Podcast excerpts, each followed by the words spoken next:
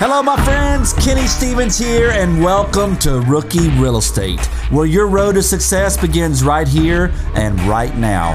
Whether you're looking to transition from your day job to your dream job, or you're on the road to your first 50 transactions, success is in the details, my friends, and we're going to unpack the fundamental principles required for you to thrive. Are you ready?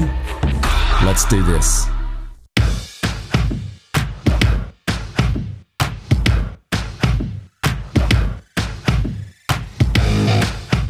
All right, my friends, we are blowing through our buyer series, and I am thankful for your feedback. And please keep your questions coming. Also, don't forget to give us a five star review and a kind comment. This is how we keep up this momentum. Your kindness and generosity of your time and sharing this with others gives us the opportunity to make our industry better.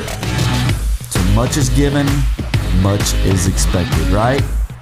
All right, I want to start with us talking about the psychology of a buyer. Now, as a law enforcement criminal justice major and a psychology minor in college, and I loved diving into people's brains and how it works.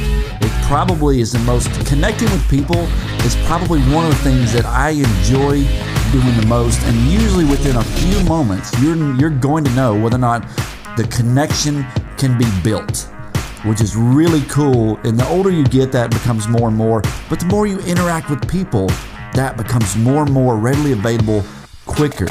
Now, we also want to touch on setting up showings today and maybe even get into what showing a home would look like. So, we're going to try to cover a lot of information, but getting you that 500 foot view is absolutely critical.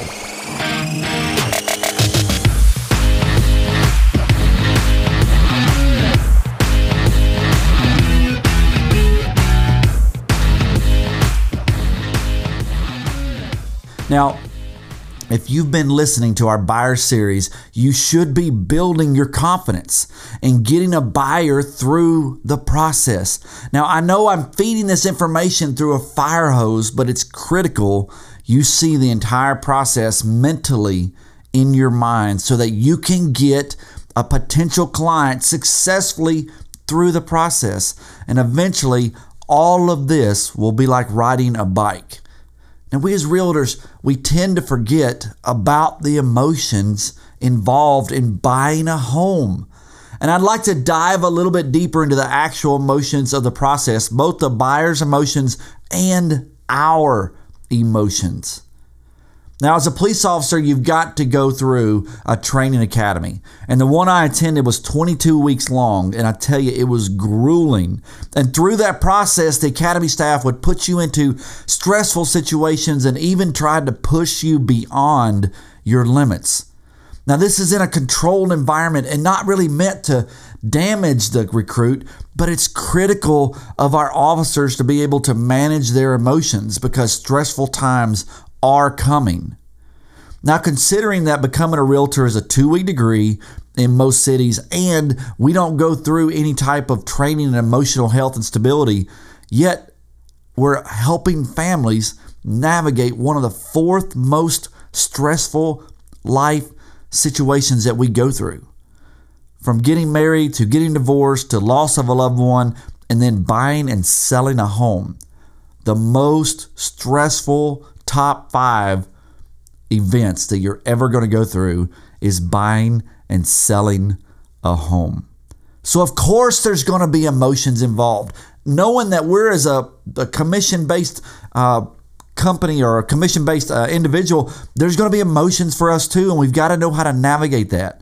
Now, I'm not saying that realtors need a stress test to attend or attend a hell week at a police academy in order to be great, but I am saying that you might get yelled at.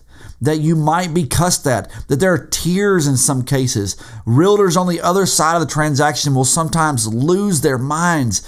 Hear me say this it's okay to lose your mind during a real estate transaction from time to time, but it is not okay for it to be any indication outward that you've actually lost your mind. It's all got to be inside of you. If you want to scream, scream in your head but do not let that come out. There cannot be an outward indication that you've lost your mind because it's going to happen. You just got to learn how to control it.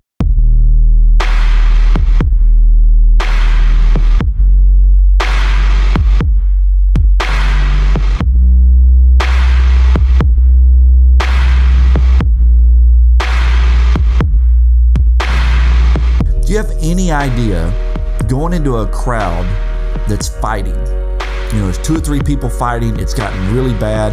Large crowds are about the most dangerous that an officer can ever deal with.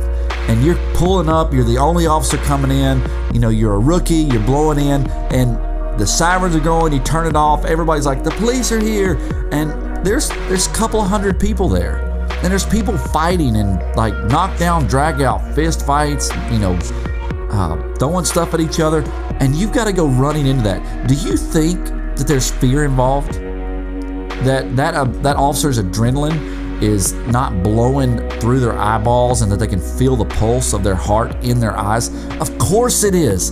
But you do not see the fear of that officer when he jumps out of his car and he plows through this uh, crowd by knocking people out of the way to get to the people fighting to separate them and to get people arrested, you don't see that fear. But I promise you, it is there. They can, it's palatable. They can feel it in their fingertips. Same thing, but maybe not as extreme. There are going to be times that you need to scream, but it just cannot be seen. Now, you can never also burn a bridge. This is something, a confidence, you're held at a level in, as a professional with confidence. And once that confidence is eroded, it, can, it can't be gotten back, in my opinion. So if you're on the side of the transaction and you blow a gasket and you start saying things that you can't get back, once you lose that confidence with your client, either over the phone or in person, or maybe even with the other side of the transaction, even if it's justified, and about their screwing up and they're making this thing work go south, it doesn't matter. You cannot regain the ground that you've lost.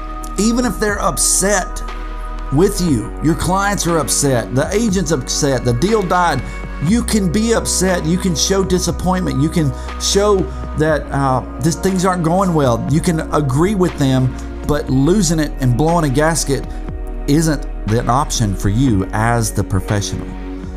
What we've got to do is we've got to hold it together. We've got to take a deep breath. Give yourself permission to calm down and think back through the situation. Discuss the details with your broker or another more experienced agent. But always keep your cool, even when talking with them.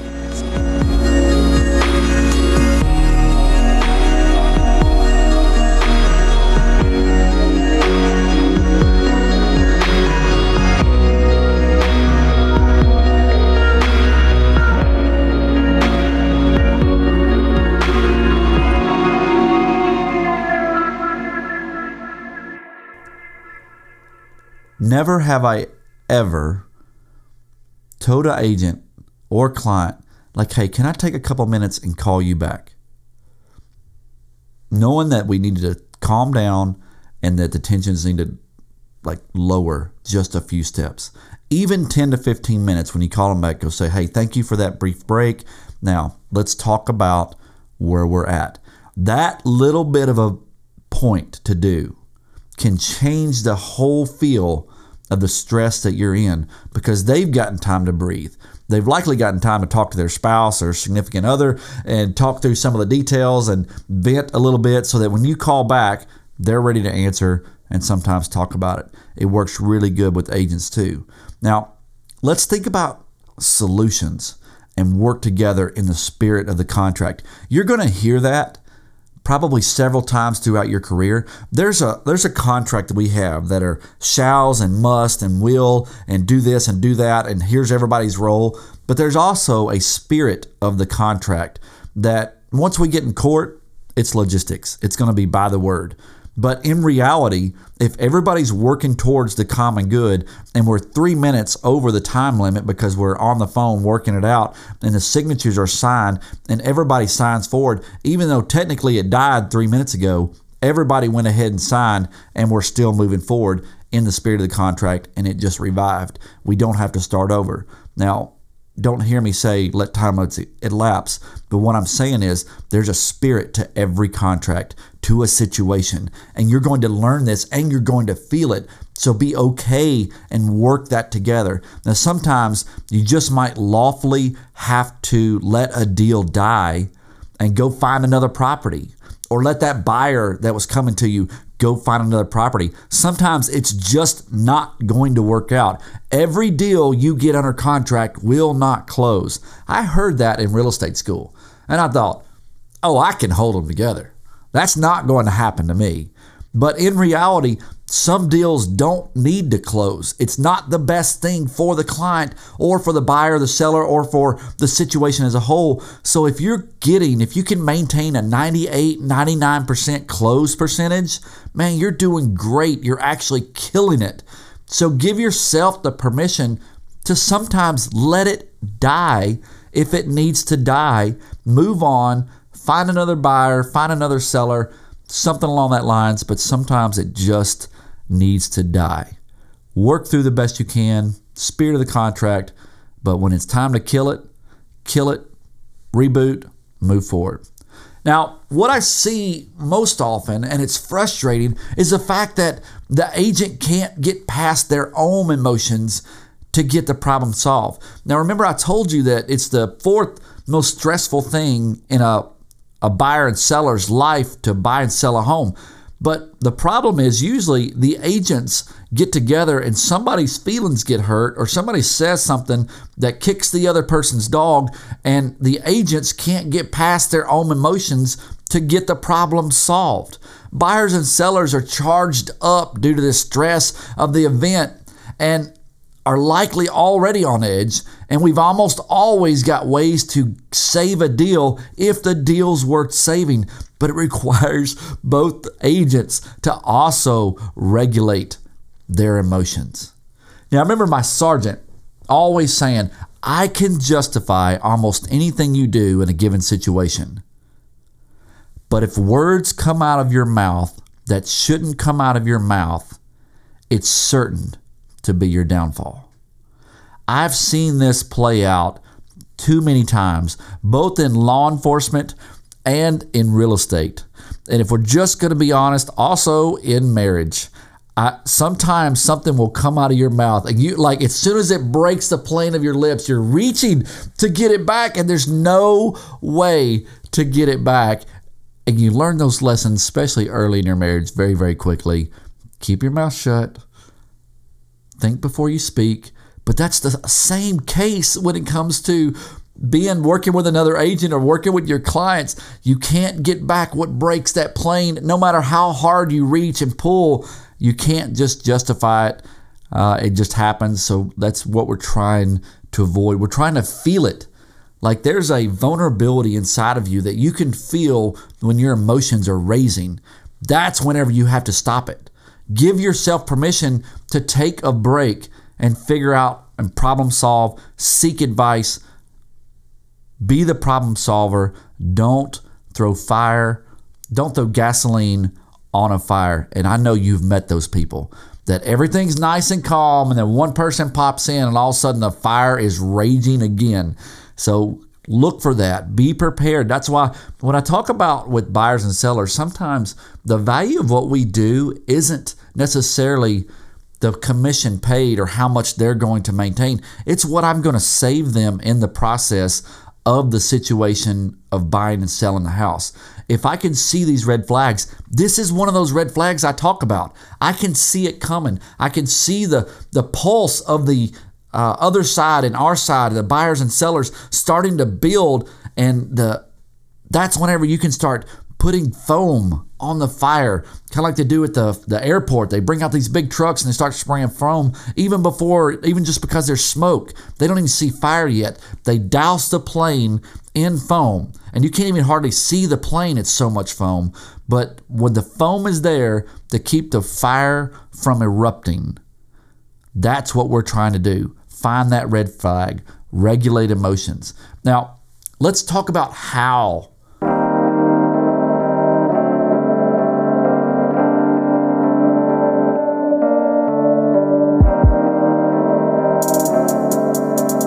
the thing that I found information is the key to regulating your buyer's emotions. Even if if it's possible to regulate them, information is going to be the key to that regulation. Being brand new, not knowing the full 500 foot view is why we're going through this buyer series. Sometimes you don't know how to give the information because you don't know it yet. That's why having a mentor and having training and rookie real estate and these podcasts are critical for you to grow and be successful in this industry. If you're in your sphere of influence working with a buyer and the first one you do crashes and burns and that person's words are big in everybody else's ears, don't think that that word is not going to get around about you. That's why it's critical to learn it, know it. Now, most often I found that buyers get upset when they feel boxed into a corner or when they don't feel the seller is being reasonable. Now, rarely is this over price. You would think it's always about money, but it's not. It's rarely about money, but it's usually the smallest of items that gets you. It's the little things in the inspection report that seem to stick in people's craw. And at some point in our industry, home inspectors have been the leading cause of deals dying than any other cause in my in my opinion. It's not necessarily because the home was in poor condition. It's usually because a buyer was led to believe that all 30 pages of the home inspection report should be fixed and they should be getting the perfect home.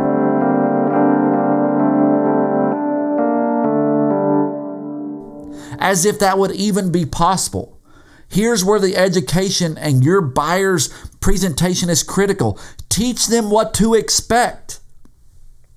Also, having a list of qualified, experienced home inspectors is a must. Your buyer will likely seek your recommendation on who to use, and we don't recommend picking the inspector for your buyer, but rather providing a list for them to choose from that have served your clients well in the in the past. You may not have had clients, but ask your broker for a list that they would recommend. A licensed professional. Now in Tennessee, our license do not allow us to speak into the quality of a home based on its physical condition. Now, if you see a crack in drywall spanning across the entire room that you could drive a Mack truck through, you better say, well, this home has, oh, you better not say, I'm sorry, this home has foundation issues.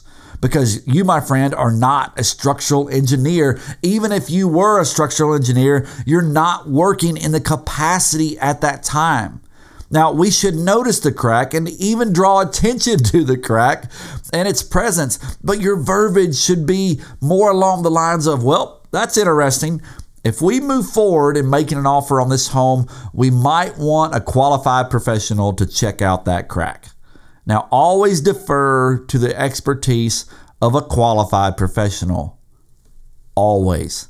Now, likely if you see in reality a crack across the wall like that, I've seen daylight from living rooms before. You can see outside daylight from where the the ceiling and the wall have separated and you can see outside of a brick home daylight. That's what we call a problem, all right? But some people aren't scared of that. They know what the problems are. They're willing to get the professionals in there. And it may be one of those deals. They're like, man, this is a great deal because that, and that can be fixed for $2,800 and they find out all this information from professionals and they still move forward. But don't be the guy going, up. Oh, that's foundation issues because you don't know what it is. That's, that's where agents get in trouble all the time. Just bring attention to it and bring in the professionals if they want to move forward. Uh, now, it's always good to work into the conversations from time to time. There's no such thing as a perfect home, but there is a perfect home for you. Even in new construction, we find things that need to be addressed during the inspection. Every home will have issues. And you're giving $500 to a guy to go through it with a fine tooth comb. Of course, he's going to find it. Of course, there's going to be 30 pages. Teach them during your uh, presentation that this is coming and what to expect and how we dress it. We're looking for deal breakers, not honey-do list. I use that term all the time, and literally, people smile when they hear it. All right, so you're solving the world's problems. You've gotten everything worked out in the inspection or getting ready to teach them that this is going to be coming up. I want to talk about the selection process on narrowing down homes that they likely and possibly want to visit in person. The very best rule of thumb here when getting ready to show homes is less is more. Now, I'm I'm not saying to avoid showing them the homes they want to see. I'm saying there's a method to this madness. Looking at all 30 homes in an area that meet every single item of their desired checklist isn't always best for you or for them. You'll never make it to an inspection process if you can't line up the right houses for them to get in, see, and fall in love with. Your buyers, prepping your buyers in the buyer's presentation should help get them in the right mind frame of narrowing down the homes. You know, that's why we spent so much time in previous podcasts going, okay, say this on this slide, create this slide. There's reasons for these slides, and that's what I'm talking about right here. I even talk about that it's not uncommon for families to actually purchase the first home that they walk into. And sometimes people chuckle when they hear that, but I give them the example my wife and I, licensed realtors, we bought the first house we walked into. Our father in law, my father in law, her dad, bought the first house. It's not the fact that they hadn't seen 20,000 homes, it's the fact that we've narrowed it down from 20,000 to exactly what they were asking for and wanting. And we actually walked in and looked at the best one and they ended up buying. I even talked that if you can get them to expect to buy one when they walk in, they will actually be mentally prepared to buy that. I often even say, "Hey, you got your checkbook ready? We're buying a house today." Little things like that gets them mentally prepared to actually buy the house. It's not pressure, it's anticipation for what they're in the process to do and gives them permission to make that decision. Now, this makes sense when you explain it like this Mr. Miss Buyer, I'm going to sign you up on a home search where we will sift through thousands of homes in a given area. Now, based on your desires, we're likely going to narrow that down to a few hundred. Also, based on your purchase power, this will narrow that list down more and more to about, you know, 10, 15 homes. And as you start looking at the homes and the pictures and how the floor plans work, that you're probably going to narrow it down to six or eight that really tickle your fancy. Now, when we get to this group of homes, I'm going to want you to do something for me. I'm going to want you to drive by and drive the area. Enter it from different directions. Drive past the home. Look at how far these homes are from where you live, work, and play, or where you want to live, work, and play. Are these things you see in the area what is something going to eliminate that home that list of six to eight to ten homes is something as a next door neighbor really the question is is he a shade tree mechanic? And is there 15 cars up on blocks? And are you going to buy that house? Maybe you need a good mechanic and you want that next door and that's perfectly fine but if it's not what you want, driving through the neighborhood is going to let you know whether or not you want to go in and see that. Sometimes there's retention ponds or uh, water towers or electrical towers. You're like, man, I just don't want to look at that. And that eliminates again. So we're down to 20,000 to a thousand to a few hundred to 15 or 20 down to 8, 9, or 10. And now we're driving the neighborhoods. This eliminating these processes and them driving it brings it down to probably three to four homes that they actually want to schedule a showing for. And they can do all of that in a few minutes versus us setting up 15 showings, spending an hour at each one. That's 15 hours for them to pull up and go, well, that's a water tower. I don't want to live underneath that in case it falls over and crushes my family while I'm sleeping, or whatever the case may be, whatever you dream up of why you don't want to have that house. But if you would have drone by the neighborhood first or Google Earthed it at the very least, then that would have eliminated that. Now, if you've prepared your buyer with the knowledge of this being the norm, this is what they will expect and will actually give themselves permission to eliminate homes based on the deal breakers they discover. Now, maybe they're looking for an all brick home and three of the homes only have brick on one side, or maybe even just three sides. That allows them also to eliminate those homes. If we're pulling up and somebody says, I want an all brick home, and it's got siding, I'm going to stop and go, Oh, we messed up. This house has siding. You're looking for all brick. Well, sometimes I go, Well, you know, let's we're here. Let's go ahead and walk through it. And that's where you've got to be. Well, you've got to be able to articulate very quickly. Why do we want to walk into a home that we know we're not going to buy?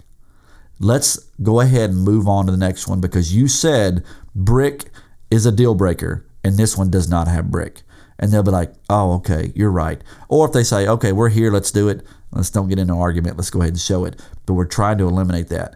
Now,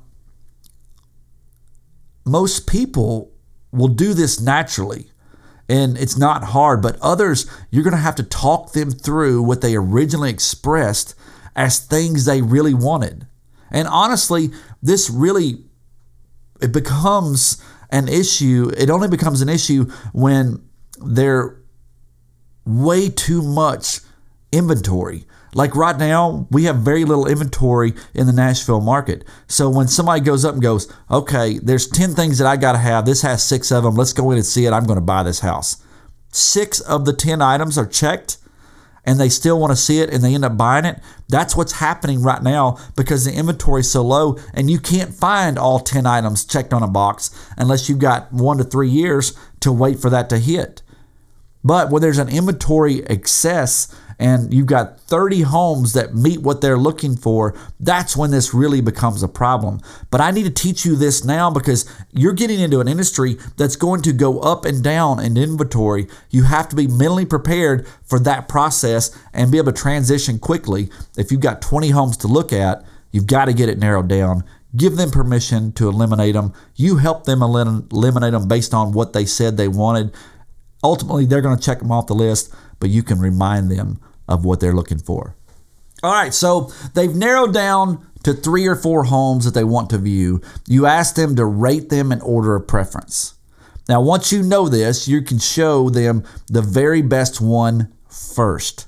Now, depending on where they are located, uh, it may not make sense to show them in order uh, just to save time from backtracking and things like that. But showing the best one first is always the best idea because they already say, man, I, this has everything that I want. Why not walk in the door and let them fall in love as opposed to adding too many options for them?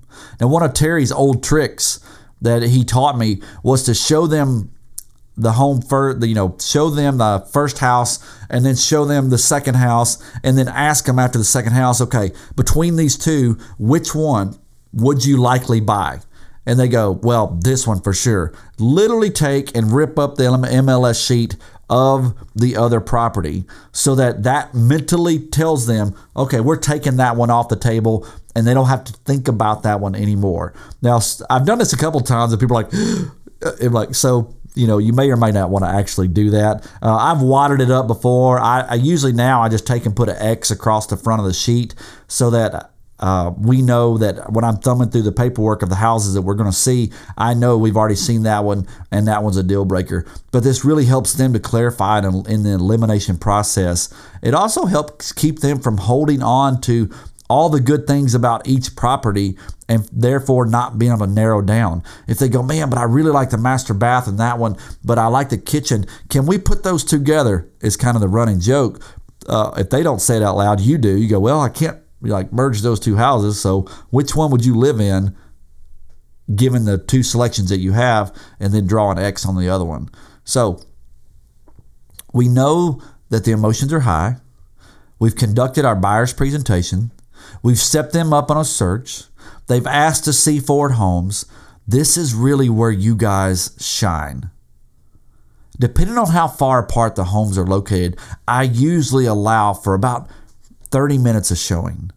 I let my buyers know that we have a 30 minute window, although technically it's an hour window uh, that I request from the, the buyer or from the, the seller. But we have a 30 minute window because I've got to get to the next one and allow time, and just in case they want to do a secondary walkthrough. So I let them know we have about 30 minutes per showing. I also let my buyers know that if we need to come back, that we can take more time if we need a second showing. And that I'll keep an eye on the clock and keep us on track. I'll also point out if they by chance need more time that not to feel pressure to ask me, hey, let's let's stay here longer. I can always extend. If they walk in, I'm telling you guys, you're gonna see it. They're gonna walk in and they honestly they go, that breath I love hearing that breath because they love the house when they walk in. They know it's their house. Now, they just got to keep them from talking themselves out of it. But they know it almost every time when they walk in. That's this is my house. So even though you're the clock regulator of 30 minutes, if it's the right house, let it go. Give them 45. Give them the full hour. You can always call ahead and go, hey, I apologize. We're coming to see this one. We're running a little bit late and let the the next uh, client know or next uh, homeowner know that you're coming late. But if you fell in love with one, don't feel rushed. Now every buyer's different. Some blow through the homes and others walk as if they're on a Sunday afternoon stroll.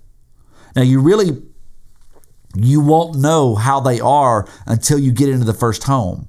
So always print off the MLS sheets and always call the listing agents on your way uh, to the appointments if you're going or, if you're going to be late for one, always call ahead, be respectful.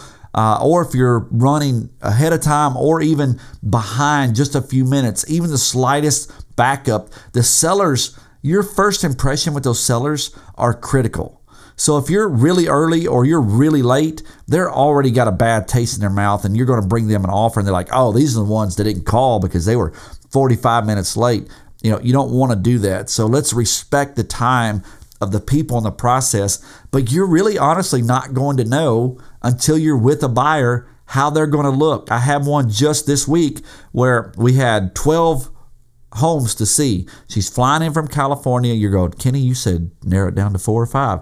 Yes, I had 12 homes to see. She came in from California. She doesn't know the area. So we're having to learn areas. So we really had about four in three different areas to see. Well, we walk in and this lady takes off like a rocket through this house. She goes, Ma'am, don't like that kitchen. Oh, oh, I love that master bedroom. She's like, All right, let's go. I mean, we were like four minutes into this house at a dead sprint and she's ready to go to the next one. Well, I've allowed 30 minutes and I've got 12 showings set up. How does that affect the 12th one? I'm going to be there in 30 minutes. I'm going to be at my last one in 30 minutes, by the way. This lady's blowing through these homes. So literally on the way, and she rode with me. Uh, usually I have clients following, but she rode with me just because she didn't know the area. Uh, I'm having to call ahead to all going, hey, we're really moving through quickly. We've eliminated a lot of properties. We're excited about seeing yours. So we're going to be early. Is that a problem? And it wasn't uh, for the most part. But when she found the one that she really liked, we were there for a long time. So we went from screaming through showings till all of a sudden she's at snail's pace, and I've got already called ahead saying I'm going to be at yours in 20 minutes. It was a complete logistical nightmare, but it was also fun at the same time. It was fluid. I had the listing agent's phone numbers right in front of me. It wasn't a problem. But some sellers require, you know, more notice. So if you're calling ahead and you go, hey, we're going to be 30 minutes early, well, that may affect their family. And they may have kids, they may have done something for work, they may have come and picked up the dogs, something along that lines. So don't necessarily trash that property if they say, hey, you've missed a window, can you come back at another time? Don't taint that property because the seller wasn't able to comply with your request of being early or being late. So you've also got to respect them because they're having to placate to your scheduling, and hopefully you're good at scheduling.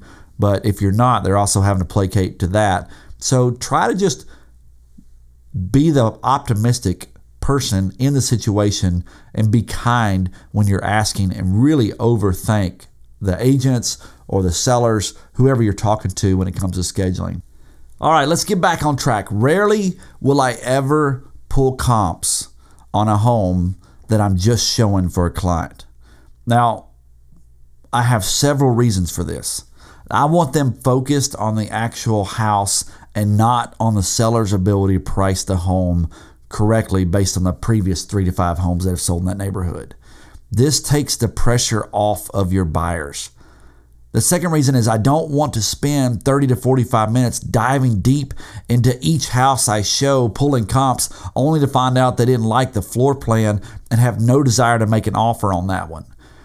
That would have that would be 30 minutes of my life that I would never get back. So work smart, not hard, they always say, and I always say. With that being said, I let my clients know on the front end that their job is to fall in love with a home. And once that happens, I can dive into the numbers and the comps and we can talk about making an offer. Now, what I love most is when one of my buyers walks into a home and by the time they're done, they grab my arm, they look me in the eye and say, I want this house. And this actually really does happen. I've literally had wives look at me and go, Do not let me lose this house. Do whatever it takes. Now, obviously, you got to be the professional and not do anything reckless. But when you know this, you have to make sure that you do what it takes. This is when you dive into the, the comps and you really start pulling it. When they fall in love with one, you've got time to run numbers. Uh, if the inventory is super low, you're probably placating some of it based on what the seller wants and what the seller's agents has decided the value is. And really the true check and balance is going to be with the appraisal anyway. So even if it's 5,000 more than you would prefer because the last one's sold 5,000 less than this one and this is really not quite as good as those, sometimes you just got to put that offer forward. And we'll talk about that more when it comes to comps, but it's always helpful to print off, you know, property condition disclosures provided by the seller. And a lot of times they put that on MLS. And as you're as they fall in love with the home, you can start talking through the conditions with the homeowner, the age of the HVAC, how old the roof is, and discuss some of those things while you're in the home and looking around. You can transition the the buying and the fall in love part of this process to talking about the logistics right there in the home after they got done tugging on your arm saying don't let me lose it then having that ready the condition property, the property condition disclosure will allow you to start changing that gears and start talking about the logistics of the home and where they would like to start.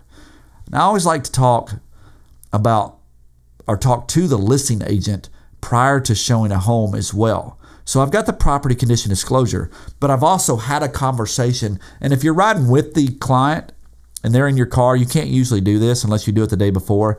But if they're not with me, I call on the way. I thank them for allowing me to show the home. I ask if there's any important information to share.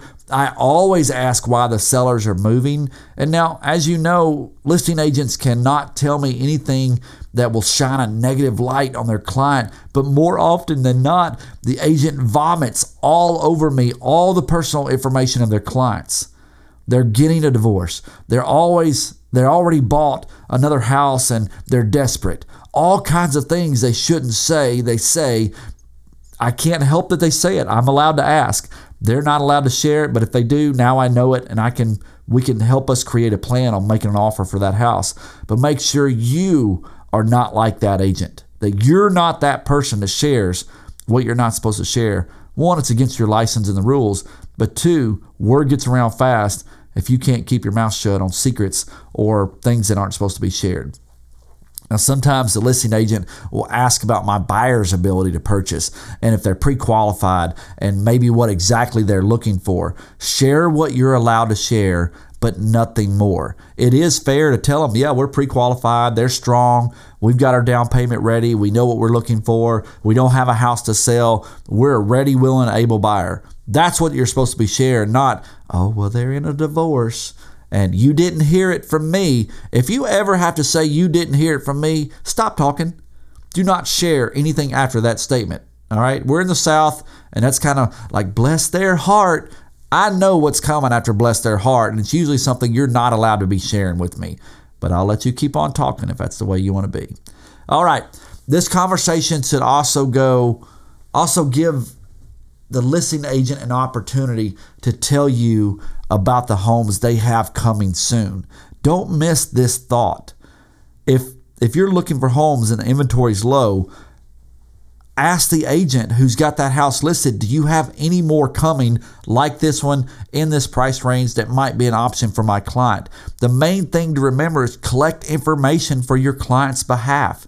Be extremely kind and accommodating if possible and honor again the showing instructions to include timeframes. Don't screw it up and get your bad foot forward because your your poor management of time. Eyes are on you the seller, the seller's agent, your buyer, all eyes are on you. Earn your keep. Be the professional. Have information to share. Provide value. All right. We've gotten it down to we got four homes. One of the four homes that you're showing is likely your client's next home to live in for the next five to seven years bridge the gap for your clients and make this process fun and as stress free as possible. I actually call my clients the morning of and go, hey, I'm going to see you at 11. We got four homes to see. And guys, are y'all ready to buy a house? If you can prep them with the energy and excitement, because it's so stressful. Don't make it stressful if you can, if it's possible. Like, get them excited about it. This can be fun if you'll make it fun. Call them ahead of time. Bring your checkbook. We're going to buy a house today. But without being a used car salesman at the same time. Next week, we're going to dive into comps and making offers and negotiating. This is where the rubber meets the road, my friends. We've almost gotten you through the entire buying process, and I would have given anything to have this podcast prior to me working with buyers. That's why I'm putting this out there. Yes, I could dive extremely deep into every aspect of the buying process and likely with within some point give you two or three episodes on each single single topic. But now we're trying to get your book of business built. We're trying to get you the 500 foot view and to put you in a position where you can protect and serve your client's best interest. I'm going to have faith that you're going to rely on your your mentor or your broker or whoever's training you to help you dive deep and to make sure the logistics of this process that I'm giving you in this buyer series is worked through. But you guys get to see it. I needed to see it. I'm very visual. So once I got through a couple of these, I'm like, man, I can do this and I can be good at this. And eventually, like I said, it's like riding a bike. So, you guys, that's it for today. Please write me an email. Tell me about your first buying experience. Was it good or was it bad? What was fun? What was scary? If you haven't gotten that far, what are some of the questions about this process that you have? Do you have any fears? Do I need to clarify anything? Email me at kenny at rookierealestate.com so I can answer those questions. Now, special thanks to Scott Parker, my engineer extraordinaire. This guy is dangerous and makes me sound good each and every week. The content of this podcast is written by me, your host, Kenny Stevens, and is powered by DeSelms Real Estate in Franklin, Tennessee. Until next time, my friends, better your best.